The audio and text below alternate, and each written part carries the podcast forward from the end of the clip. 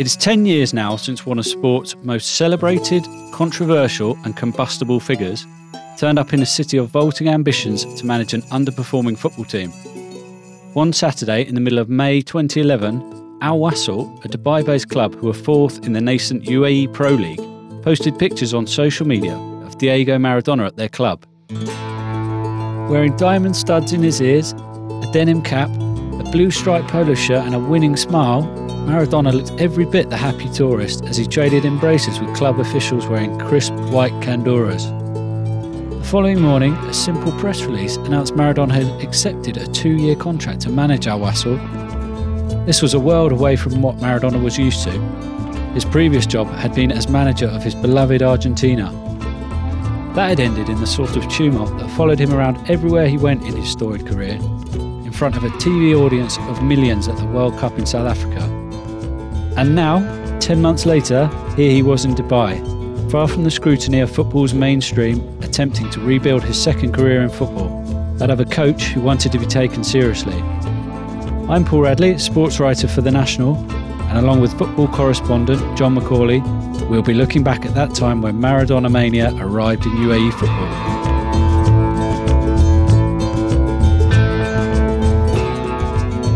Okay, John, it's ten years now since El Diego became Al Diego, obviously turned up randomly in U- in U A E football. The, the, well, I was about to say one of the world's biggest stars, probably the most preeminent name in the whole of football, I'd say, even though we're talking now about his coaching career uh, rather than his playing career, but he's one of the hugest names in, in sport. So what can you remember of that time? The, the moment you, that you heard he was coming to Dubai? Yeah, well, that, something like that sticks in the mind, doesn't it? Yeah, uh, when you say used to random things in Dubai, we certainly were, but this was on another level in, in terms of local football and, and probably sport, to be honest. So I was working for another publication at the time, and we were about a stone's throw away from Zabeel Stadium, where, where Diego ended up rocking up. Yeah, so just about Zabeel Stadium, that's, I think I was looking it up, just over eight thousand capacity. Maradona, coming from his previous position, was as Argentina manager. Obviously, being Maradona, it ended in uproar uh, about just the previous year at the twenty ten World Cup, when there were sixty odd thousand people in the stadium watching Argentina against Germany, uh, millions watching on television. And he's coming to a ground, a club with an eight thousand seater stadium. Wasn't always full before that, was it? No, not at all. They actually struggled to get to get fans in, even though football here in the U A E is, is the number one sport, obviously, it's with, with with locals, with Emiratis. But the night before, there'd been rumours circulating. There were a few pictures that Maradona happened to be at the Zabeel Stadium. He was getting a tour. That was the pretext that he was there to check on the club. Obviously, you know what it's like. You, you get these luminaries are invited by by board members or high-ranking Emiratis to have a look around and, and, and see what the sporting landscape's like here. So these pictures were doing the rounds, but at the time, we didn't really cover local football at all. Our focus very much would have been on, on Premier League. So we would have been reacting the next day to Manchester United winning the Premier League. And and we had heard that these, these pictures were circulating, but we weren't too sure what was going on. Kind of brushed it off as much as you can brush off Maradona's in Dubai. And then the next thing, we get an email from a P R company on the Sunday saying Diego Maradona is the new Al Wasl manager. Of course he is. Yeah. It, living in Dubai at the time with the the sort of vaulting ambitions that there, there were in terms of everything really, but obviously architecture most most strikingly. Having incredible things suddenly happen out of thin air wasn't too much of a shock, but I think in football terms, this probably was, given the state of the league. I think it was third year of professionalism in the league. So Maradona came in in the May, or was announced in the May, and that was less than three seasons it had been professional. So there was um, a period, a real period of transition where the people who looked after the league and the Football Association were basically trying to to push the league outside of the, the local community. And obviously, you know what it's like in Dubai and the U A E. There's a large expat community. And they hadn't really tapped into that market. So, do you know what better way of doing it than, than getting Diego Maradona in? Somebody that everybody would know, yeah. It, it goes beyond a famous footballer. He's a, he's a world name of world sport. Yeah, yeah. Like proper kind of come-again moment. Do you know, like, what's it, Maradona managing in, in the U A E? As you said, you know, less than a year beforehand, he's at the World Cup with, with Messi in his squad and Tevez and Varane, and next thing he's he's rocked up at, at a U A E Pro League side who were fourth in the league at the time. The league was just finished. That season was just finishing, I should say. So before that, kind of the, the milestone moments you would have had. Fabio Cannavaro came the year before, the Italian World Cup winning captain, obviously, to play for, for Al Ahly. You had George Weah back in the early two thousands, was at Al Jazeera, former World Player of the Year, so pretty big name in itself. But those guys came in basically to finish their careers. You know, the, Weah was thirty-seven. Cannavaro was, was, let's be honest, he was looking to make some money and, and kind of see out his career. But this was Maradona who, as you said, his time at Argentina had ended pretty tempestuously. You know, it wasn't wasn't a good finish, and he was looking to resurrect his career. And you know, what better place or what stranger place to do it than the U A E? Yeah. Do you think uh, how much did that play into his thinking? Do you think because do you think he'd have had many chances at other clubs because he's gone from Argentina, one of the leading teams in the world, at the World Cup, to would he have had offers from anywhere else? I'm not too sure. Look, you've got to remember that he really got the Argentina job because because of his reputation, his standing, you know, national icon. So so it wasn't. It certainly wasn't on coaching credentials. He had managed two clubs before that, and that was back in the mid nineteen nineties, and not with any great success. He, That's incredible, really. Yeah, isn't it? Yeah, totally. So then he's he's obviously thrown into this job with the national team. Didn't go very well in, in kind of Argentina terms. They've got high expectations, obviously. So he probably came here with with a point to prove.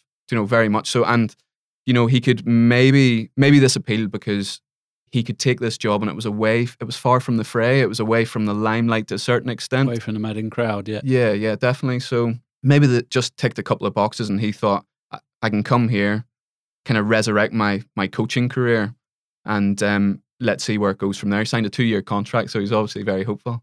Yeah, because uh, yeah, can you just explain that? Like, how how much does a two-year contract for a manager in this part of the world mean? Well, to give you an idea, right? So the managers didn't tend to last very long. Put it that way. In in the U A E, uh, there was a huge turnover of coaches right from from the professional era struck, especially whenever all these clubs are trying to find their way and, and trying to become a more professional outfit.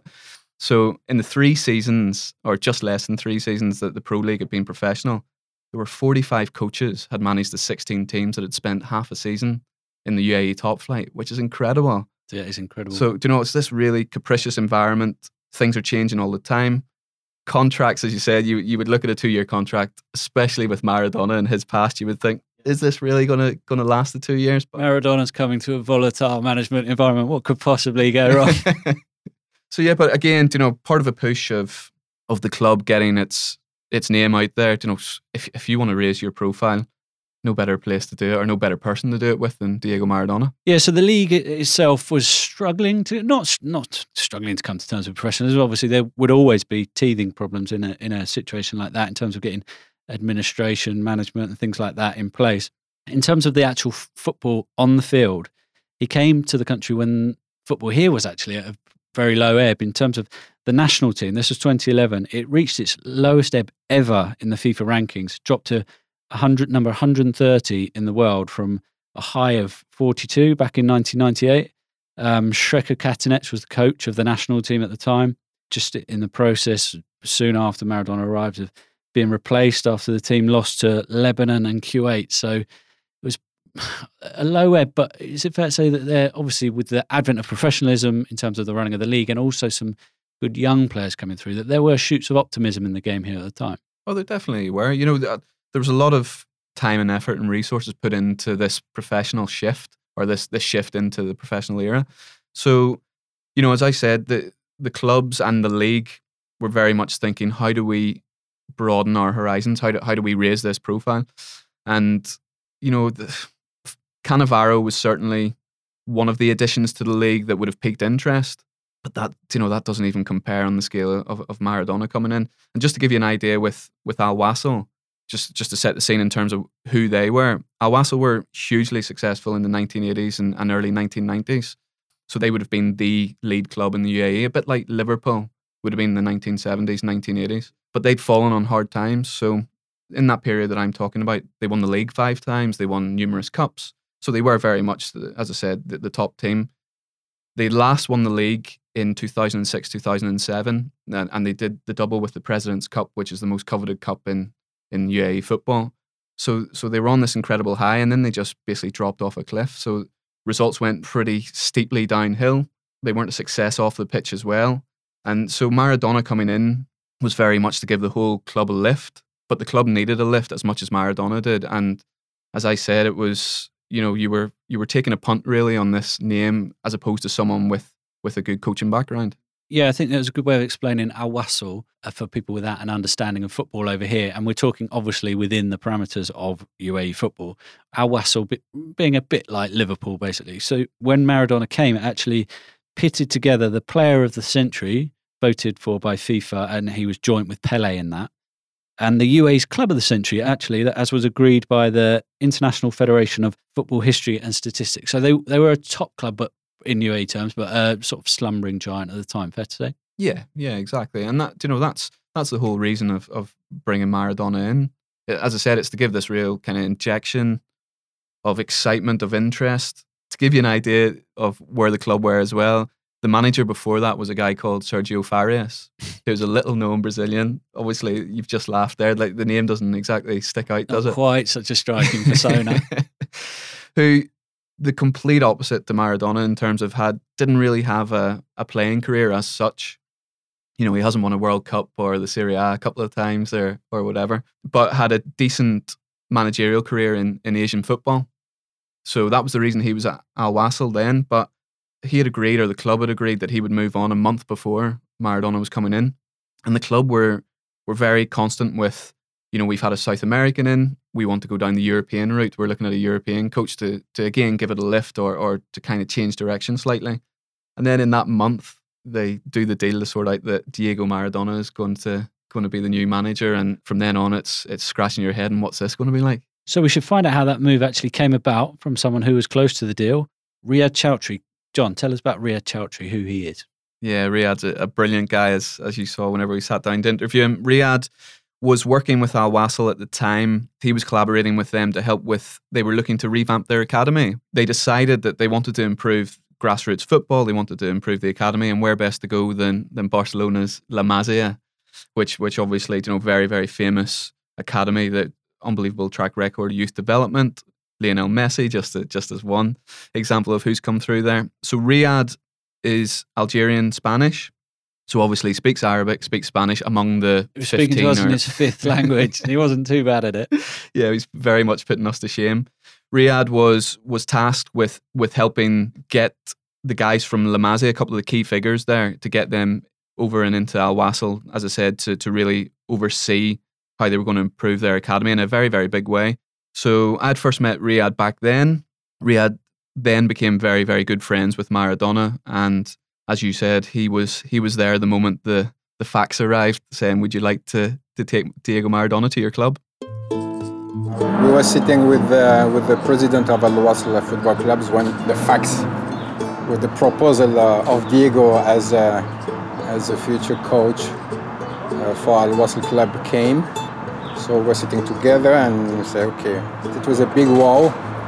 And we said, uh, what shall we do? So, shall we do it? It was uh, the big question of uh, of, uh, of the president uh, of the club, and, and he was delighted. And uh, it was, yeah, when you see some, some kind of offer and interest, as a, I imagine as a president of a football club in the, this area of the planet, is say uh, interest of Maradona, it's really flattering, and it gives a lot to, uh, it's impressive, and it gives a lot to think about. And you try in in few minutes, in few seconds to, to do a projection uh, toward the future, how it would be, how it would... so uh, and no one can imagine how it would be exactly. So until until we went into it. So Riyad says, "Shall we do it?" And as history shows, they did. They plumped for Maradona to be their next coach, and they had to put lots of different things into place, including managing their P R game. We caught up with the guy who became for us definitely the. the voice of Maradona, I think it's fair to say, Tarek Al-Shirabi. Can you describe what Tarek's role was in this time and, and at the club?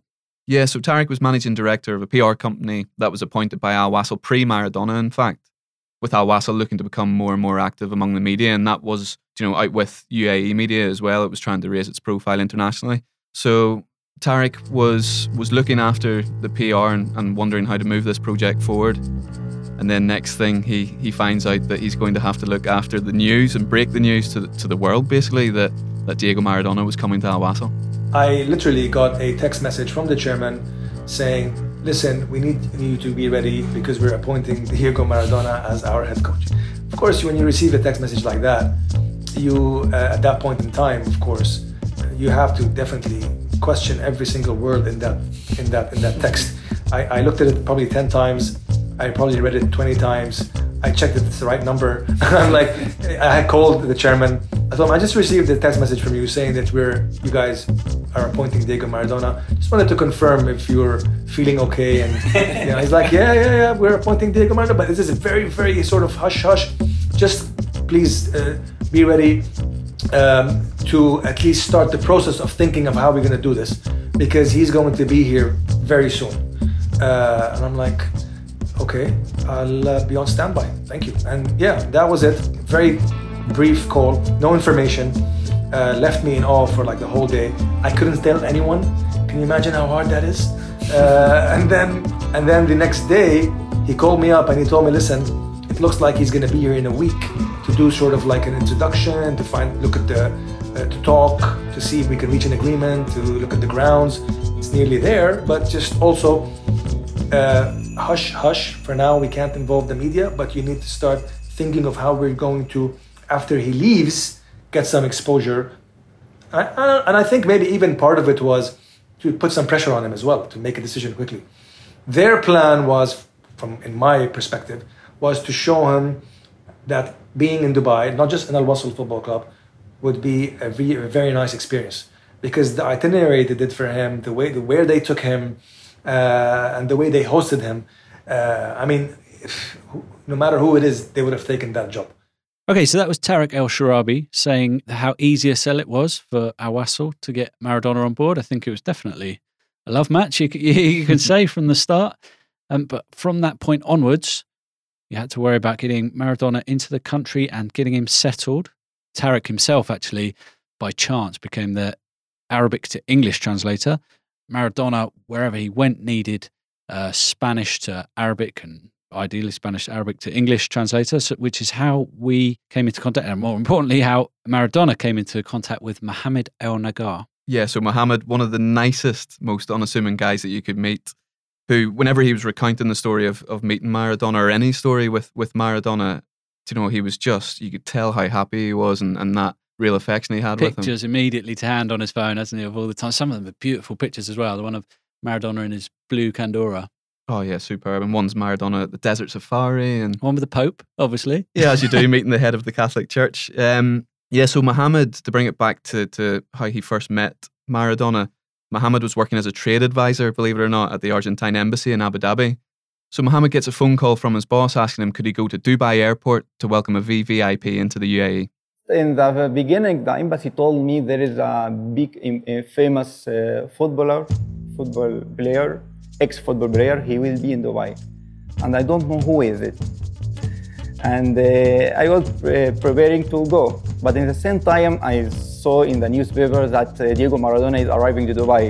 I suspect, is it the same person? So in that time, I refused. No, no, I can't. I can't. It's very, very big uh, image for me. So uh, the embassy sent with me uh, my colleague Teresa to be with me uh, in the receiving Diego. But uh, once Diego reached to the airport and he find me speaking uh, in Arabic, he select me. He told me, please, can you be with me? I told him, no, I am uh, from the embassy and I am living in Abu Dhabi, not in Dubai. And um, uh, just to help you in the first day to accommodate your uh, stay here from the embassy. So he told me, don't worry, I have my big house here, the club gave it to me, and this room will be yours. So Mohamed made mention there, the fact that he was staying at a hotel next to Maradona's villa, which was on the Palm Jumeirah in Dubai, and the hotel itself was the Jumeirah Zabeel Sarai. Uh, amazingly plush hotel, well, sort of standard Dubai fare really, amazingly plush hotel on the Palm. And that was actually the first place us in the media got our first glimpse of Maradona. Yeah, it was. Um, eventually, belatedly, Maradona arrived. I think he was about an hour and a half late. But, but you know, the, nobody was, was going to leave that, that press conference room, that ballroom yeah, it was. You detailed which was... to cover Maradona. No, he's a bit late, I don't think. I'll bother. And the food was very good, I remember as well. Right, so despite rocking up an hour and a half late, Maradona then treated the gathered media to an hour of, of just quote after quote, really. Y, y la gente me hizo una propuesta, esta gente de Al Wasl. Um, in that hour, he, he riffed on the challenge ahead with Al Wasl, obviously, uh, how he felt ex- as excited as when he was appointed the Argentina national team manager, which says a lot. He laughed off suggestions that, that he had become the second highest paid manager in world football. The rumours were swirling that he was maybe earning between ten million dollars to thirty-five million dollars for his two-year contract. The only other person that was supposed to be earning more than him at that time was Jose Mourinho at Real Madrid. Maradona gave it a wry smile and, as I said, laughed that off. And then he lambasted FIFA, for whom he believed to be corrupt. He labelled then-President Sepp Blatter and his cohorts dinosaurs. So you're pretty much getting the full Maradona experience in that first little briefing that we had with him. He was asked as well about his, his brief but questionable coaching career, to which he, he wagged his fingers and stared down the reporter and said, "I'm not going to steal from anyone. If I was called to do this work, there must be a reason for that. There are a lot of people who don't like me, but I sleep peacefully because there are a lot of people who love me." So once the press conference wrapped up, Maradona posed, as, as managers tend to do, with, with the Al Wasl shirt or, or their team shirt with the name on the back. And just as he, he stood up on the stage, a group of fans gatecrashed the ballroom and they started chanting and cheering his name from the balcony that overlooked the room. And Maradona raised his, his arms in triumph and, and nodded to them. As Tarek said, he was clearly in his element. If you can remember, his answers were being applauded by, by some of the, the gathered media there, which was bizarre, but it, it spoke to his personality or, or his celebrity.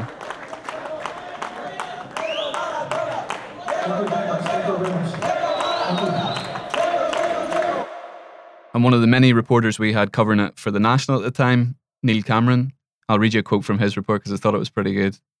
Neil says, "It was a fantastic performance. Not quite England, the Aztec Stadium in nineteen eighty-six, but none of us in the room could take our eyes off him. If this is how he intends to carry on, being funny, articulate, interesting and unafraid to say what's on his mind, then the next two years should be a lot of fun." So there you had it, the world's media looking down at this stage that we're waiting on, on Maradona to turn up. And from behind the curtain, behind the stage, you had Tarek, walkie-talkie in hand, trying to coordinate everything, quite a lot of commotion going on to get ready for the big reveal. That beautiful white Rolls Royce uh, with an M ten number, which they, like this is only in Dubai, okay? They would put a specific license plate number on the car. Uh, there it comes, the door opens, Diego Maradona in a very casual uh, t-shirt, you know, short sleeve, uh, sort of like cargo pants, you remember? And, uh, and he's walking towards me. And I mean, it was surreal, you know, and what do I do? What do I say? Thank God he was very friendly, very humble, very accommodating. I, they told him who I am and that, listen, I told, I started to explain to him that it's a very basic, you know, table with him, his mic, his the chairman. I'm going to say a few words and then it's literally going to be the chairman with a few words and then the stage is his, basically. Mm-hmm. And I will wait for his cue. We will take questions and answers whenever we feel that it's in enough. And he's like, okay, that's all he said. He put it, he gave me a thumbs up and he's like, okay. And I'm like, oh my God, this is fantastic. You know, we're doing this, it's happening. And then I remember what happened was he was so charismatic and so calm and so natural in his element. He walked in front of me. He just literally just walked. He realized that, okay, there's a curtain. I got to get behind that curtain. So he just moved the curtain and walked. And I'm like, okay, let's follow Diego Maradona. So I followed him and the chairman was behind me. So as we came out, you could hear the clicks of the cameras. So I told him to watch his step, sit down. I put, I gave him his headset. I put, it was on the channel, of course, that he had to listen to. And he got comfortable. Uh, and then I realized, oh my God, the chairman. Okay, yes, Mister Marwan, are you okay? This is where you're located. You know, I had to take care of him as well, you know. Your boss. And, uh, yeah, my boss, my client, my main client, you know. And he sat down. And yeah, I, I got the mic. I, I, and I started speaking and I just realized the amount of lights that are on me on that stage. Uh, it's it's so difficult to be on in such a spotlight, and he does it so naturally, you know. And then um, he took as many questions as possible and he was so accommodating. And every time I look at him, I'm like, you wanna, you know, should we? He's like, no, no, keep going, keep going. And uh, and yeah, and it was fantastic. It was a, a brilliant press conference. I think everyone enjoyed it. He enjoyed it. Uh, the media were very, I think, also appreciative of how it was run. I and uh, and that was and that was the first encounter uh, that I had with him. Okay, as Tarek's just described there, that was our first glimpse of Maradona. This press conference like no other, I think it's fair to say. You could tell the effect Maradona was having straight away, because our friend Ashley Hammond was already upbeat about life, which takes a lot, a little bit of doing sometimes. Yeah, so Ashley was the U A E football correspondent for, for Gulf News. So he had experience of covering the local football scene pre-Maradona, but, but obviously this is something that's on a completely different level. So Ashley was present, obviously, at that first press conference, but then you have to kind of work out, how are we going to cover this this moving forward? And that pretty much fell on, on Ashley's shoulders at, at Gulf News. So here's his take on coming to terms with Maradona coming into the U A E football scene. It was just massive excitement. I mean, if Diego Maradona can come to your local football club, then you start to believe anything that Elvis could come back and all these sort of things, you know. It's like, what's going to happen next? It's crazy. It's absolutely crazy. So yeah, we were we didn't know what to expect, and there's all sorts of rumours flying around. Maybe Pele's going to come and manage Al Nasser or something. And like, before that, I would have said, no, you're mad. But after Maradona, it's like you have to, you really have to check yourself. Like, mm, maybe Pele is coming to Nasser, you know? It was crazy. It was a crazy time, and it was... Um, yeah, you really had to be on your toes to see what was going to happen next and try and pick out the, the nonsense from semi sort of reality. Right, spoiler alert at this point, Elvis hasn't made a comeback yet. Pele didn't come to Al Nasser, but Maradona did turn up at the local football club and managed it for, well, perhaps not his whole two-year term as he, as he was planning to do. And look, basically anything that Maradona says, it's going to make headlines, put it that way. So his press conferences, pre-match and post-match, they weren't confined to, you know, Al Wasl team news or, or or previews of the upcoming match. It was pretty much unadulterated Diego Maradona. It could have been railing against Pele, which he which he liked to do quite a bit. FIFA were obviously a, a very big bugbear of his at the time as well. We knew right from that very first press conference and then right into the, the early days of, of Maradona here that it was going to be a colourful ride. Join us for next week's episode when we'll be diving into the eventful relationship between Maradona and the media. Make sure to subscribe to Recorded on your favourite podcasting app to get the latest episodes.